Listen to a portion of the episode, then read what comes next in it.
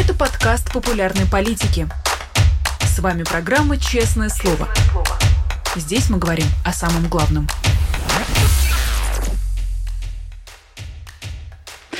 Москве 10 часов и уже 33 минуты. Вы смотрите «Честное слово» на канале «Популярная политика». Меня зовут Ирина Алиман, и я призываю всех наших зрителей ставить лайки, писать комментарии в чате, задавать платные вопросы через суперчат и поддерживать нас на Патреоне. Об этой опции расскажу чуть позже, но прямо сейчас переходим к беседе с нашим сегодняшним гостем. У нас на связи Геннадий Гудков, полковник ФСБ в отставке. Геннадий Владимирович, доброе утро.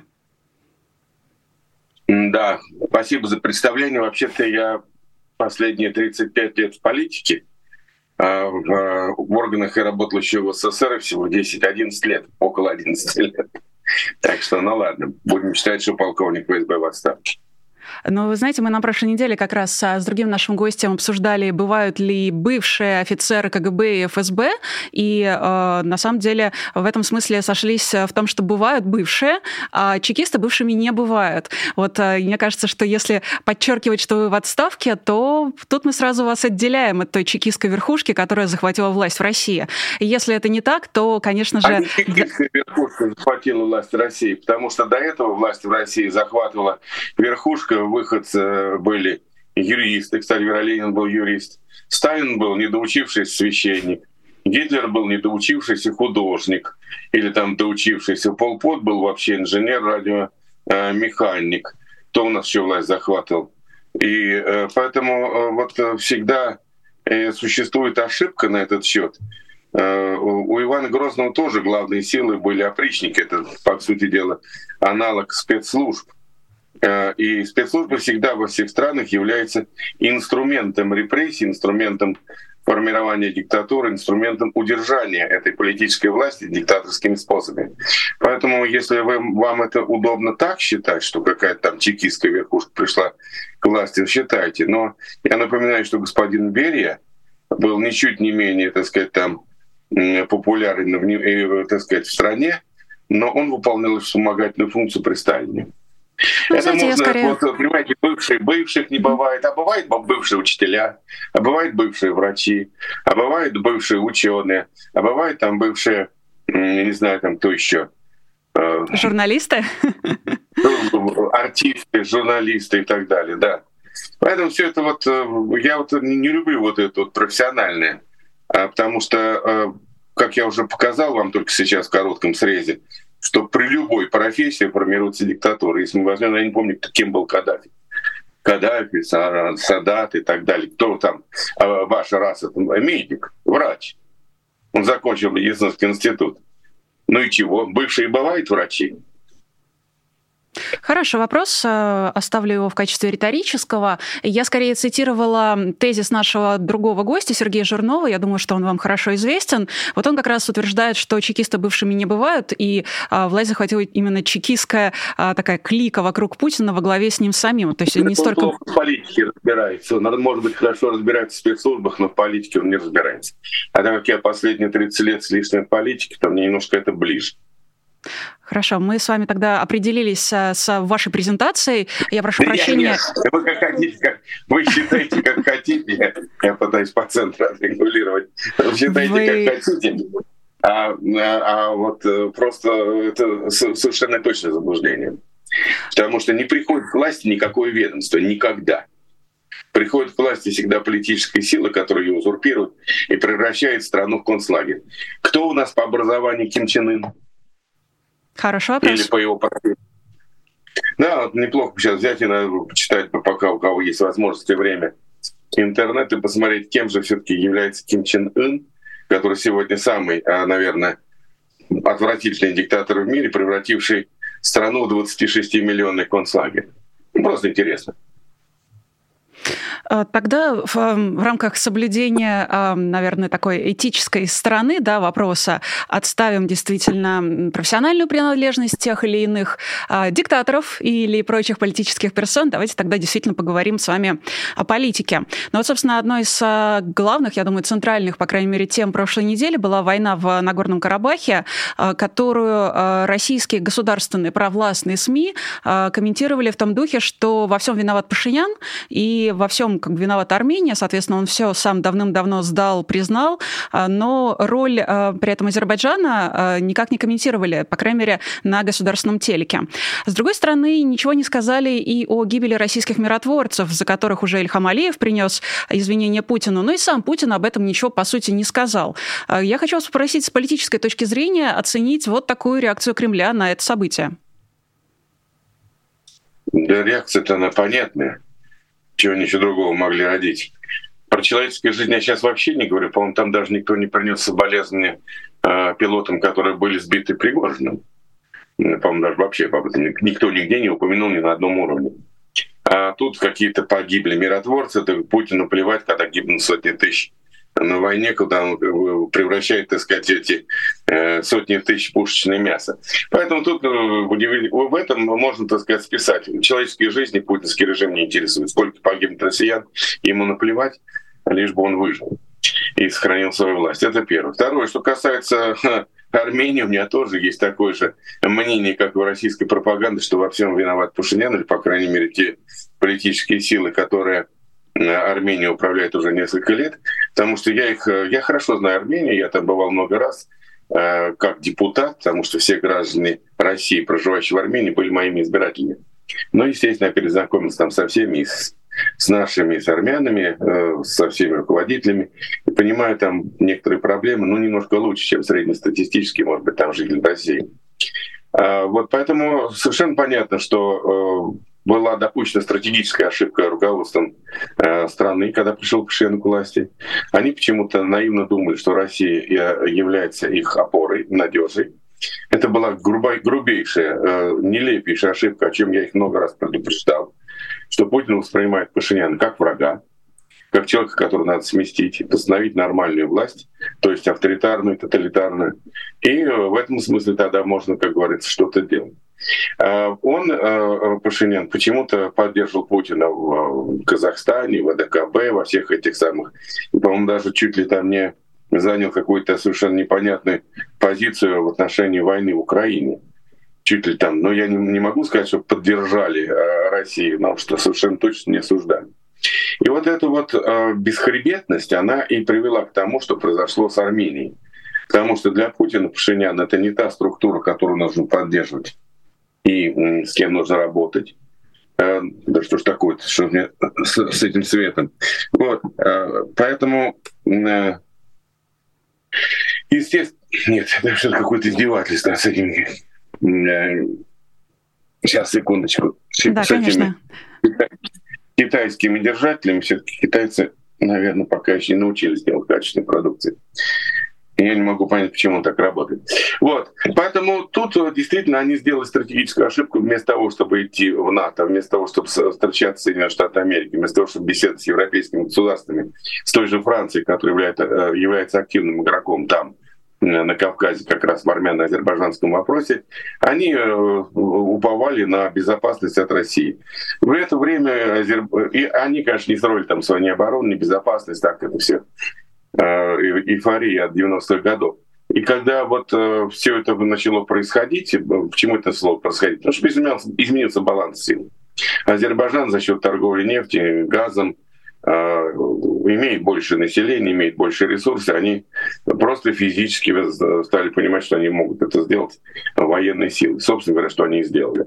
А Россия в этом смысле оказалась не просто бессмысленной, бесполезной, она еще оказалась страной, которая сдала Армению. Я уж там не знаю, какой этап э, переговоров с Эрдоганом это произошло, потому что Эрдоган является ключевым союзником Азербайджана, и вот этот лозунг «две страны, одна армия» — это же не придумано, это же не я придумал, э, когда речь идет о Турции и Азербайджане, и вот это «две страны, одна армия». Ну и вот мы сейчас видим то, что э, просчеты, геополитические просчеты армянского руководства, потакание Путину, попытка с ним договориться, попытка его, так сказать, там как-то обратить в собственную веру, она э, чревата э, вот этими серьезными последствиями. Я не уверен, что Пашинян удержит власть в этой ситуации. И даже дело не в Пашиняне в самом, а в той демократии, которая строила и пытается строить Армения. Я бы очень желал им в этом отношении успеха и удержать все-таки демократию. Дай бог, чтобы так оно и произошло. Вот я совсем недавно разговаривал там с коллегами некоторыми внутри страны, внутри Армении, они все-таки утверждают, что они смогут удержать демократию. Я хочу им пожелать в этом отношении успеха, но а, все-таки а, деятельность Путина, российских спецслужб и так далее, она все время была направлена на смену власти в этой стране. Я не уверен, что эта деятельность не, не во-первых, а, не закончилась, и, б, она все-таки не принесет своих результатов. Но будем надеяться на лучшее. Ну вот, если вы хотите знать мое отношение к ситуации на Кавказе, она вот такая. То есть там идет, с одной стороны, стратегический проигрыш России, а с другой стороны, полная сдача Армении, потому что армянский режим Путина не устраивает. Армянский, нет, неправильно сказал, не режим. Армянская власть, армянская демократия Путин не устраивал совершенно. А, да, спасибо, что поделились а, вашей точкой зрения. А, могу присоединиться, безусловно, к наилучшим пожеланиям в смысле строительства демократии, хотя, наверное, не мне желать это армянскому народу. В общем и целом, хочется, чтобы влияние России в этом регионе, как и в других регионах, как можно скорее ослабло. И Путин, как минимум, не пытался устраивать в, на этих территориях собственные порядки. Вы упомянули как раз вам тоже надо пожелать им успеха в строительстве демократии, потому что чем больше демократии на Кавказе, тем ниже э, всякое влияние Путина. Ведь у нас там не только Армения под вопросом, но и Грузия. Посмотрите, что в Грузии происходит. А что а вы, давайте уж там по-честному, не знаем о договоренностях Иванишвили и Путина. Мы вчера родились и ничего не знаем, мы вылупились из яйца, и для нас какое-то откровение. Ни хрена никакого откровения нет. Мы прекрасно понимаем, что договоренность была, она продолжается. И несмотря на определенные успехи в строительстве демократии, влияние России э, в Грузии очень сильное, в том числе российских спецслужб. Ну и да, собственно, год уже подходит к концу. А, собственно, в течение этого года Грузия планировала, по крайней мере, ей была представлена программа по потенциальному там, вхождению в Евросоюз и, ну, в качестве там, претендента, да, и НАТО, и там было некоторое количество шагов, а, а, которые, насколько я понимаю, грузинская мечта принципиально не хотела выполнять, потому что одним из таких шагов является освобождение Михаила Саакашвили. И, опять же, год подходит к концу, не видим мы, чтобы Грузия на вот таком официальном уровне, несмотря на то, что там президент Грузии Грузии э, декларирует одно, но правящая партия «Грузинская мечта» явно делает... Ну, а как вы думаете? Как вы думаете, это специально для теле наших зрителей говорю, а как вы думаете, когда человек разрешает продать все имущество на 5 миллиардов там, долларов или евро, это имеет значение для устраивания отношений политики? А, там вот примерно так оно все обстояло. Вот в этих договоренностях. Цена этих договоренностей а, много миллиардов долларов. Так что там не все, не все так просто. И поэтому мечта, может, и хочет грузинская помечтать. А есть люди, которые, так сказать, э, совершенно мечтают о другом. А, вы упомянули уже про, если возвращаться к делам внутренним российским, вы упомянули уже про а, действительно пилотов, которых сбил Пригожин во время своего мятежа три месяца назад, пилотов вертолетов и самолета, а, которым, кажется, действительно дань памяти не отдали, и не факт, что принесли соболезнования. Но, собственно, месяц назад сбили самолеты и самого Пригожина, и дело его не то чтобы как-то особенно расследуется. Но мы опустим этот момент. Хочу спросить о другом. Дело в том, что за последний месяц появилось достаточно большое число теорий заговора о том, что Пригожин мог все это инсценировать, вообще выжить и где-то э, сохраниться неизвестно где. Э, как вы считаете, почему эти теории заговора, откуда они растут, откуда они появляются? Впечатление, что Пригожин дурак полный. Все-таки не хочется в это верить, потому что если он погиб, а я в этом уверен на 99%, может быть, даже с половиной процентов, 99,5, то он точно дурак. Потому что он боялся Путиным, его обещаниями, а мы должны были увидеть видео интересное. И видео должно было начинаться примерно такими словами. Если вы видите меня сейчас, значит, меня нет в живых. Я вам сейчас расскажу о всех поручениях Путина, которые я выполнял, и как это было. Раз это Пригожин не сделал, он, значит, идиот. А так как э, все-таки он соблюдал какие-то меры осторожности, безопасности, все-таки не казался идиотом, хорошо говорил, эмоционально и так далее, то люди отказываются верить, что его так обыграли, как лоха. Э, когда он поверил в то, что он опять в обойме что ему, так сказать, все забылось, все простилось, расслабился, полетел к Путину на какие-то переговоры со всей командой. Ну и дальше там уже то ли бомба, то ли ракета, то ли одно и другое вместе. Его уже там встречали э, в небе на Тверской области. Поэтому э, совершенно понятно, что вот это непонимание, как он мог быть таким идиотом, рождает конспирологические версии. Все-таки он не был таким идиотом, все-таки он то ли договорился, то ли обманул, то ли был в самолете, то ли не был, то ли там был человек похожий на Пригожина, начинает там уже всякие про его там этих двойников, тройников и так далее. Это все конспирология будет до тех пор, пока не откроются архивы, пока не будет смены власти, мы с вами не узнаем точно, как это готовилась операция, кто у нее был посвящен, кто проносил бомбу на борт или кто запускал ракету и так далее. Тогда мы успокоимся. А до этого будет вся конспирология а, продолжаться, потому что людям делать больше нечего, и нужно что-то придумывать. Потому что Пригожин уже больше не, вос, не воскреснет в России в том качестве, каком мы его видели, совершенно точно. Он не, не, не появится, ниоткуда ничего не возглавит, никого никуда не поведет. История закончена. История Вагнера, на истории Вагнера можно ставить жирный, большой, смелый крест и забывать это название. Все. История состоялась, она является теперь уже тканью вот того пространства времени, которое мы прожили.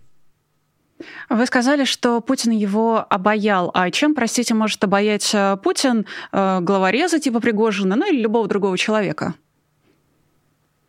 Но Пригожин же бунтовал не против Путина. Он, наоборот, добивался восстановления контакта с ним. Путин он утратил контакт. Путин его списал со счетов. Они там должны были этот Вагнер передать действительно там э, расформировать, передать его в Министерство обороны. Он понимал, что надо что-то делать, что решается его судьба, его жизнь. Пригожин тогда уже это понимал. И вот эти все отчаянные действия, которые привели к истерике и переходу красных флажков — это вот объясняется тем, что он очень хотел восстановить контакт с Путиным. когда Путин показал, что все нормально, контакт восстановлен, давай, Женя, сюда, давай ты туда, давай ты там пощипи, так сказать, границу э, с Польшей, пусть они поистерят, давай-ка ты в Африку, Африка занимайся, приезжай сюда вот на форум, тут эти людоеды ко мне пожаловали, мне с ними как-то одному неудобно. Вот. И он подумал, что действительно все замечательно, все отношения восстановились. Мне рассказывают, что там бойцам Вагнера он говорит, что все отлично, с Путиным проблем нет, отношения восстановлены, он нам по-прежнему доверяет. Хотя я знаю, что там встреча, которая прошла в Кремле, она прошла весьма сухо. И при Пригожине Путин заявил о том, что, ну, обращаясь к вагнерцам, что вас обманули, не называя кто. вот, поэтому я думаю, что оказался он обычным лохом, уж извините за э, просторечие, которого Путин обаял тем, что вернул его в обойму, а он э, до такой степени, видимо, обольстился этим и был рад, что забыл про осторожность и за, хотя бы оставить вот эти видеозаписи нам наследство о своем, так сказать, о своей жизни. Завещать нам вот эти записи. Не смог. По крайней мере, это то, что мы с вами уже прошло сколько у нас, месяц лишним, да, больше, Месяц да, ровно. По-моему. Да, вот раз мы в течение этого месяца с вами ничего не видели, значит, мы уже и не увидим. То есть Пригожина больше нет. Все, точно. Ну, подождите, можно еще 10 дней подождать, и, может, на 40 день что-то и появится, но, возможно, этих записей просто и нет. Я вот допускаю такую вероятность. Я думаю, что они бы уже появились, потому что они должны были храниться не в одном экземпляре с соответствующими инструкциями, что если вы узнаете о моей гибели, значит, эти материалы должны оказаться там, ну, не знаю, в Нью-Йорк Таймс или Вашингтон Пост, или там еще где-то, еще где-то. В нескольких местах они должны были всплыть. Но раз их нет, ну, значит... Да, посмотрим, что будет. Я вот но... старый новость скончался Евгений Ясин, очень хороший человек. Э, и он много сделал для России. Вот сейчас просто я читаю на экране. Так что мои соболезнования его семье, я его знал лично, знал его семью, часть семьи. Вот, выражая соболезнования семье, считаю, что для российских э, демократических сил это большая потеря. Вот Евгений Ясин. Да, министр, в котором... Вашим эфиром. По-наглому воспользовался вашим эфиром, но какая, да. Но 89 лет, вот сейчас это идет дальше, я читаю строчку. Ну вот, собственно, я процитирую Дмитрия Гудкова, если вы не против. А, Министр, в котором не было ни капли чиновничьей надменности. А, да. Об этом, об этом, я думаю, что мы Это поговорим... Правда в течение, в течение дня в, в наших эфирах. Но пока мне хочется вернуться к тем видеозаписям, которые всплыли вчера. Касаются они абсолютно не Пригожина, касаются они Владимира Путина, и в этом смысле мой вопрос про его обаяние, он был, конечно, не случайным. А, Финское ТВ, телеканал под названием «Или» опубликовал четыре видео из 92 года. Это визит, а, собственно, Анатолия Собчака и Владимира Путина а, в Финляндию летом 92 года. Я очень хочу одно из этих видео с вами посмотреть вместе с вами и вместе с нашими зрителями.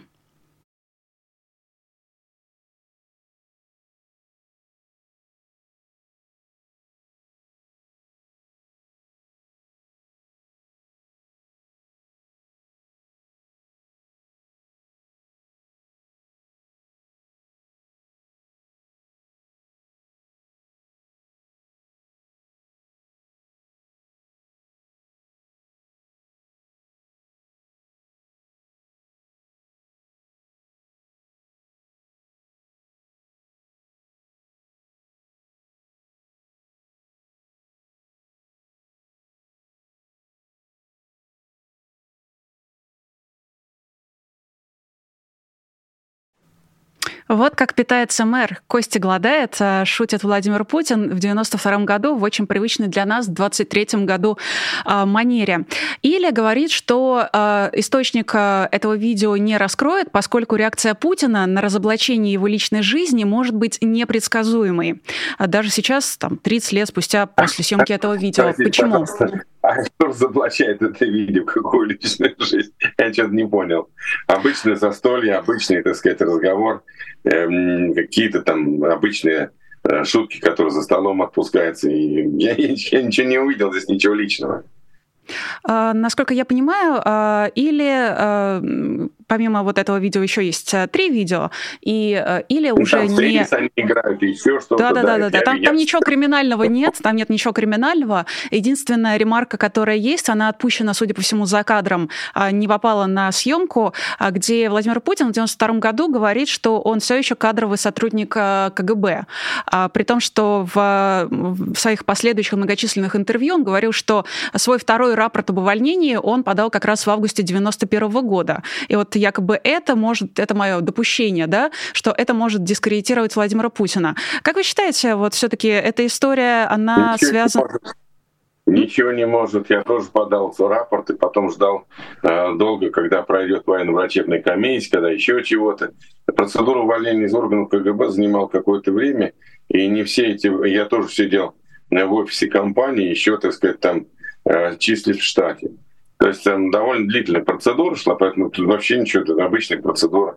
Он мог подать там в 91 году, а уволили его, там, предположим, в 92 На этот момент, когда шла запись, вполне возможно, что он мог еще числиться в кадрах, формально числиться в кадрах. Вообще никак его ничем не компрометировать. Давайте тогда сыграем. Сходило. Давайте тогда сыграем в Вангу и э, попробуем предположить. Вот тогда, на, в 90-е годы, э, было ли что-то во Владимире Путине, э, судя по этим видео, судя по рассказам из 90-х, э, судя по там, каким-то собственным впечатлениям или инсайдам, возможно, было ли что-то во Владимире Путине, что э, предрекало наше сегодняшнее не очень-то радостное настоящее? Нет. Все то, что на сегодня происходит, это результат 3-4 октября 1993 года. Вот это последствия. Понимаете, последствия общественно-политических процессов не наступают сразу. Они имеют иногда очень большой лак по времени и большую инерцию. Расстрел парламента 3-4 э, э, октября, принятие исковерканной Конституции, которая, по сути дела, давала неограниченные права и полномочия президенту, урезала полностью права парламента, чтобы он больше там не вякал, чтобы его больше не приходилось еще раз расстреливать из танков, а, значит, подчинение президенту суда и так далее. Все вот это вот а, и было а, той миной, которая была заведена под здание Российской Федерации, которая взорвалась, ну, наверное, в 2004 году. Можно сказать, что взрыв произошел в 2004 году, когда были подорваны основы демократии окончательно всей российской. Путин просто актор вот этого процесса. То есть если Ельцин не захотел использовать Конституцию для установления э, нео э, такой монархии абсолютистской, то Путин захотел. Ему такие полномочия были даны Российской Конституцией, которая была принята на, так сказать, пожарище Белого дома на пожарище парламента, расстрелянного из танков, ну и содержала в себе Конституцию все то, что мы сейчас с вами имеем. А дальше все уже просто шло свою... А дальше уже был механический э, процесс. Вот и все. А в начале нашего эфира вы сказали, что к власти не приходят а, ведомства, ну или институции, например. К власти приходят персонали. А, только что мы с вами подтвердили, что во Владимире Путине 30 лет назад, ну, судя по всему, ничего не намекало на то, что он станет диктатором. Ну, как минимум вторым после Кима по его ужасу. Получается, Владимир Путин... По опасности он даже первый. Если мы берем сейчас всех диктаторов мира, то опаснее Путина никого нет первый по опасности диктатор, однако 30 лет назад он таковым не был. Получается, что Владимир Путин а, воспользовался той политической ситуацией, которую для фактически для него, под него, ну или без мысли о нем, что вероятнее всего, а, создала молодая российская власть в 90-х годах. А, в 90-х годах были ли обсуждения Конституции и того факта, что, возможно, она не совсем правильная? В те, я знаю, как был процесс, ну как знаю, я знаю от некоторых авторов этой рабочей группы, которая делала Конституцию, я от них знаю, как это было. Я не знаю, я не могу не проверить, не, там, не опровергнуть их слова, но когда я с ними разговаривал, они сказали, что, ну, естественно, я на них наехал. Я говорю, ребята, вы что-то сделали-то? Это же вы все, это вот э, ваша вина. Они говорят, слушай, что ты к нам пристал? Мы написали хорошую конституцию. Мы вот работали так-то. Мы взяли за основу конституцию Франции, кстати говоря. Вот. Мы ее там доработали с учетом нашей специфики и выложили, э, как говорится, на гора. А когда мы уже увидели текст, который пошел на референдум, это был другой текст. С другими правками совершенно, так сказать, не наш. Кто это сделал внутри, так сказать, ельцинской администрации, мы уже не знаем. Нас тогда уже к этому времени отстранили от текстовки этой Конституции. Мы сделали все хорошо, все правильно. Э, по крайней мере, мне так уверяла группа э, авторов. Я думаю, что, по-моему, из всех, кто сейчас там был, наверное, остался еще Болдырев, он, по-моему, Юрий Юрьевич, по-моему, он был в этой группе, я там не, не думаю, что он играл ключевую роль, но похоже, что он там был. С ним можно еще, наверное, поговорить, спросить, как это было. А, там Бурбулис и так далее, они многие уже ушли, их уже нет физически. Они просто, ну, время берет свое, к сожалению. И поэтому сейчас мы там можем только там на какие-то мемуары опираться, на какие-то воспоминания поговорить, там сейчас мало с кем можно. Но Болдырев, мне кажется, э, мог бы пролить свет на вот этот рассказ. Я думаю, что так оно и было, потому что это также было с нашим законом о парламентском расследовании. Когда мы написали хороший закон, сидели в администрации президента, э, писали этот закон, сделали закон на гора, так сказать, выдали, ушли со спокойным э, спокойной совестью в отпуск. И когда мы его увидели уже внесенным в Думу в сентябре, а мы, по там в июле где-то закончили работу, ушли в отпуск, и в сентябре мы его увидели. Это был совсем другой закон, который был все, все основные положения по парламентскому расследованию оттуда был все выхолощены. И нам сказали, да, типа не вякайте, вот все это мы теперь сами решили. Вот, так, вот в таком виде президент его внес э, в парламент. И мало что вы там хотели, мало что вы там писали. А мы решили вот по-другому. Поэтому я думаю, что с Конституцией что-то произошло в 93 году похожее. Скорее всего, переписали э, щелкопер под президента, чтобы дать ему неограниченные полномочия власть. Ну, чем это обернулось, мы с вами сегодня уже знаем. Действительно, мы наблюдаем а, чудовищную войну, развязанную против Украины. А, собственно, я имею в виду а, полномасштабное вторжение, которое началось в феврале прошлого года. И я смотрела некоторые ваши недавние интервью. В одном из них вы сказали, что, на ваш взгляд, эта война должна закончиться в 2024 году. А можете, пожалуйста, развить эту мысль для наших зрителей? На чем вы основываетесь, когда делаете такое предположение? Могу. Я предполагал, что она закончится в 2023 году, если не будет всеобщей мобилизации. Потому что просто армия бы ее израсходовали бы, она бы оттуда бежала, и давно бы там война закончилась. Но так как Путин все уже решился, пошел на всеобщую мобилизацию, по сути дела, на мобилизацию страны, на мобилизацию, на построение военной экономики, военного такого лагеря осажденного, то война продлилась. И мы видим, что украинцы столкнулись с достаточно серьезным сопротивлением армии, когда даже они уже обрели западное оружие, получили опыт, навыки, знания, умения и так далее. И вот сейчас их э, наступление, к сожалению, не э, развивалось так, как мы надеялись на это, что они все-таки более сумеет больше ущерб нанести и освободить больше территорий. Но тем не менее оно идет. Поэтому я так э, считаю, что, во-первых, в России заработали санкции против России 23 год. 22 год все-таки санкции не работали, а в 23 они уже начинают душить. И идет отток капитала, там много чего идет. Процесс. Мне кажется, что ресурсов у власти не хватит. Не хватит у власти ресурсов вести долгую активную войну. Чем Путин там каждый день, там через день говорит о перемирии? А потому что он понимает, что в таком в активном режиме войну э, Россия долго не выдержит.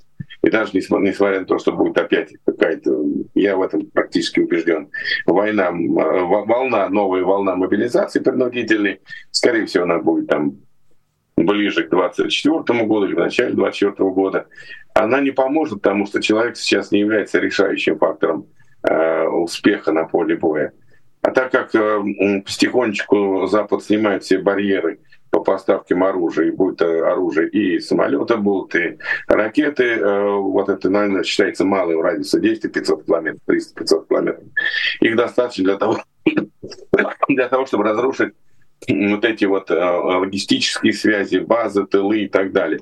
Я думаю, что вот по этому 24 году, по идее, Украина, если она будет четко соблюдать вот этот план, перемелит основную боевую силу российской армии, начнет серьезно наступать, а Запад ей поможет оружием, которое сейчас Россия в ответ произвести не может. Россия производит много всякого такого упрощенного, устарелого оружия, оно, конечно, тоже смертоносно, оно тоже убивает, там количеством они берут. Но по качеству оружие очень сильно проигрывает, и поэтому потери будут огромные. Они будут все равно накапливаться, нарастать. Что-то произойдет, какие-то произойдут события. Это моя мое предположение, моя версия событий. Ну, давайте посмотрим. 24 год не за горами уже. Да, безусловно, очень хочется. Но, к сожалению, для Путина, к счастью для нас, действительно очень хочется верить э, в то, что это абсолютно несправедливая, жестокая, ну, война не бывает справедливой, скорее всего, но абсолютно жестокая и кровопролитная война как можно скорее закончится. И э, возвращаясь к этому вашему интервью, в, да, собственно, и сейчас вы также упомянули про переговоры, но в интервью, которое я имею в виду, вы сказали, что э, если Украина пойдет на переговоры с Владимиром Путиным, то в этих переговорах он может продавить свою линию и вот в этом смысле одержать победу. Однако это не бьется с тем, что Владимир Путин и сейчас периодически э, там, устами Пескова или еще кого-то об этих переговорах упоминает. Потому что когда Россия начинает говорить о переговорах, это уже явно свидетельствует не о том, что она их будет вести с позиции силы. А можно, пожалуйста, прояснить и этот момент? Э, как вы считаете, как эти переговоры будут проходить, если они будут? Я пока не вижу никакого предмета переговоров, кроме гуманитарных целей каких-то. Но для гуманитарных целей это не обязательно э, политическое руководство должно договариваться. Есть там э, контактеры, которые осуществляют эту работу. Ну, я имею в виду обмен телами погибших, там гуманитарные коридоры, обмен пленными. Вот это единственный наверное, предмет переговоров, который сейчас возможен. Ну и может там какие-то какой-то зерновой сделки, возобновления, ну, ну, носящие в целом гуманитарный характер. Предмета для переговоров, для мирного договора нет. Я пока не понимаю, о чем можно разговаривать. Э, если бы такое желание было. Я вообще считаю, что опасным, опасным сценарием э, э, договариваться с Путиным о мире. Если мир пойдет по этому пути, то моя жизнь точно просто в значительной степени зря, потому что путинизм тогда будет удерживаться еще долгое время, будет представлять собой смертельно опасность для всей цивилизации. И Путин объяснит всем, что он победитель, он победил НАТО, Америку, Европу и, так сказать, это уж не говоря про Украину. А, любой, любой выход, вывод Путина из международной изоляции является, а, на мой взгляд, огромной политической ошибкой. Огромной политической ошибкой. Поэтому вот э, ни в коем случае с Путиным переговор вести нельзя. Надо сначала победить на поле боя, э, в ультимативном э, варианте поставить условия, чтобы это было поражение. Как сказал на одной из конференций Алексей Арестович, который, в общем, прислушался к его мнению, полное поражение, серьезное глобальное поражение Путина — это прямой путь к краху путинизма. Если этого не будет, значит, там э, есть всякие различные варианты, а не хотелось бы, чтобы они могли сбыться. Вот, поэтому, ну вот, будем надеяться, что э, Путин не станет контрагентом по мирным переговорам, э, что власть в России сменится, и мирный договор будут заключать другие люди, другие силы. Мы с вами не можем э, влиять ни на ситуацию на фронте, ни на возможность э, переговоров с той или иной стороны, но... А кто мы... сказал, что не можем? А почему не можем? А чем мы сейчас с вами собрались в эфире, если мы ничего не можем? Можем. Мы можем с вами влиять на общество, как мне кажется. Нет, не только. Почему? На общество. Расскажите. Да, мы можем на общество. Мы можем влиять на, полити... на политический истеблишмент. И что мы это и делаем. Каждый в своей стране. Кто-то во Франции, кто-то в Германии, кто-то в Британии, кто-то еще где-то. А как? Мы ведем переговоры, диалог, мы ведем диалог с Европейским институтом, мы ведем диалог с политиками тех стран, где мы там находимся, вынуждены находиться. А как по-другому? Ну, по-другому нельзя. Значит, мы обязаны сейчас э, вносить свой вклад в общее дело. Э, разный вклад, разный по значимости, разный по весу и так далее. Но мы все работаем на одну цель, на крах путинизма, на смену власти в стране, на демократизацию, последующую демократизацию России. А, а, а какая еще может быть задача? Вот мы должны сейчас объединять усилия. У нас не всегда это получается, и у нас не получается, и Украина, к сожалению, на мой взгляд, недооценивает эту важность этого фактора. Но в целом мы работаем все на одно дело — на крах путинизма, потому что путинизм — это то, что э, угрожает всему миру, то, что уничтожает Россию, то, что уничтожает Украину, то, что уничтожает вообще, так сказать, возможность человечества жить в мире. Почему? А мы этим с вами занимаемся каждый день. Да, можно говорить о степени этого влияния, а там, но тем не менее мы каждый день этим занимаемся. Я сейчас поеду, у меня будет встреча важной встречи с одним из французских политиков, но будем разговаривать как раз о позиции Франции. Последний вопрос вам в таком случае я. Э, задам. А, да, спасибо за, на самом деле, очень э, своевременное уточнение и пояснение. Последний вопрос вам задам про будущее России после путинизма. А, вы уточнили уже про то, что мы работаем в том числе на демократизацию России в будущем. Э, и тут... Мы работаем на смену власти, после которой должна пройти демократизация. Мы с вами Хоть... работаем на смене власти. Хочется немножечко на шаг э, вперед посмотреть, чтобы не допускать ошибок прошлого. А, что необходимо сделать, чтобы путинизм не стал наследием России и э, чтобы не был допущен ресентимент в том виде, в котором мы его сегодня наблюдаем? Ну, во-первых, сначала его надо свергнуть. Давайте с этого начнем. Если мы будем только говорить о России после Путина, она никогда не будет после Путина, потому что будет Путин. Значит, мы должны создавать условия для того, чтобы в России произошла смена власти. Она вряд ли произойдет путем твитов, путем белых ленточек и мирных протестов. Мы это с вами прекрасно уже понимаем. Значит, мы можем с вами рассматривать два варианта. Либо там э, помощь в подготовке э, революции, либо помощь в подготовке внутриэлитного, так сказать, внутриэлитных каких-то разборок со сменой власти. На мой взгляд, сейчас перспективным является второй вариант. Он более эффективный, более быстрый, более безопасный и не требует, э, как говорится, не нужно ждать годы, когда созреют условия. Вот, собственно говоря, мне кажется, сейчас надо работать на раскол элит, искать там внутри союзников в стране, в том числе и в элитах, убрать этот идиотский большевизм. Он абсолютно всем вредит. Э, потому что большевизм, знаете, сначала мы со всеми размежуемся, а потом не, не, не, если мы размежуемся, ни с кем уже не объединимся. Нам надо искать союзников внутри России э, и э, думать о переходном правительстве, о переходном периоде. Даже большевики, которые пришли к власти, уж отмороженные, как говорится, они и то были вынуждены э, опереться на помощь всей системы кадров царской России, потому что других кадров не было. И эти старые кадры там, под контролем комиссаров выполняли свои функциональные обязанности, чтобы стране не допустить окончательного коллапса и схлопывания полного. Вот, поэтому вот э, я думаю, что этот план мы должны с вами вместе отрабатывать, э, предлагать, объединять усилия, в том числе с западной коалицией, в том числе с Украиной, которая пока, к сожалению, в этом смысле Э, как бы недооценивает этого момента. Э, вот я вижу такой путь, потому что если мы будем говорить о России, прекрасной России будущего после Путина, оно не наступит без смены власти и без отстранения от власти Путина. Совершенно очевидно. Поэтому сейчас вопрос, как сделать так, чтобы путинизм рухнул. Вот это ключевой вопрос.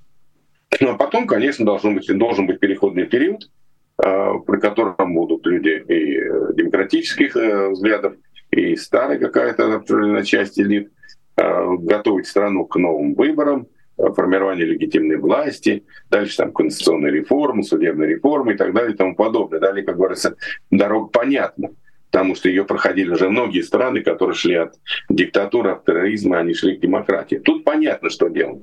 Что непонятно, как менять власть в России. У нас нет общего плана. И это самая главная беда на сегодняшний день, на мой взгляд. Потому что, еще раз говорю, что делать после смены власти, мы примерно с вами понимаем, знаем. Могут быть там вкусовые различия, но в целом э, все понятно. А вот как добиться этого результата, это вот то, что должно сейчас волновать всех, в том числе и западную коалицию. Если они не понимают, что делать с Россией, а я вам точно могу сказать, что ни хрена не понимают. Вообще не понимают. Отсюда вот эти все шарахи. То дадим F-16, то не дадим F-16. То дадим атакам, то не дадим атакам, то это дадим, то это не дадим. То пришлем э, эти самые танки Абрамс, то не пришлем. Вот. Поэтому это все шарахани, они исходят из того, что у Запада никакого нет четкого плана по России, а что делать дальше. Ну хорошо, предположим, Украина победит. Мы все этого хотим, желаем и помогаем, все, как, кто как может. А дальше что? А дальше никто ничего не говорит. А дальше музыкальная пауза на 146 тактов, и никто ничего не говорит.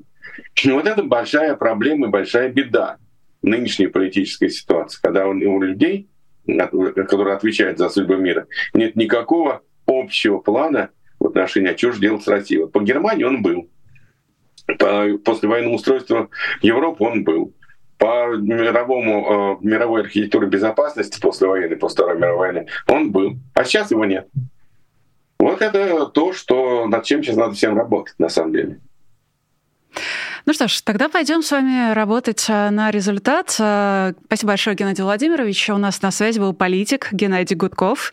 А еще и была я, меня зовут Ирина Алиман. Были вы, те, кто посмотрели это в онлайне и наверняка поставили лайк. Я в вас верю, уверена, что вы лайк поставили. А если вдруг нет, у вас еще есть такая возможность. А также напоминаю, что нас можно поддерживать на Патреоне. Для этого достаточно навести камеру своего смартфона на стикер, который вы видите внизу экрана, перейти по ссылке из QR-кода и вы выйти на сайт Patreon. Там вы найдете честное слово и сможете, если захотите, посчитаете нужным э, и правильным, начать его поддерживать. Тогда ваше имя, ваш никнейм, э, лозунг, пожелание, все, что вы захотите о себе сообщить, а появится в бегущей строке внизу экрана. Мы их показываем, эти бегущие строки, э, каждый день, даже два раза в день, 10.30, ну уже фактически в 11.16 и в 17.00. Сегодня будет еще одно честное слово, его проведет Нина Сибашвили, ну а я прощаюсь прощаюсь до следующих эфиров. Пока. Вы слушали подкаст «Популярные политики». Мы выходим на Apple Podcast, Google Podcast, Spotify и SoundCloud. А еще подписывайтесь на наш канал в YouTube.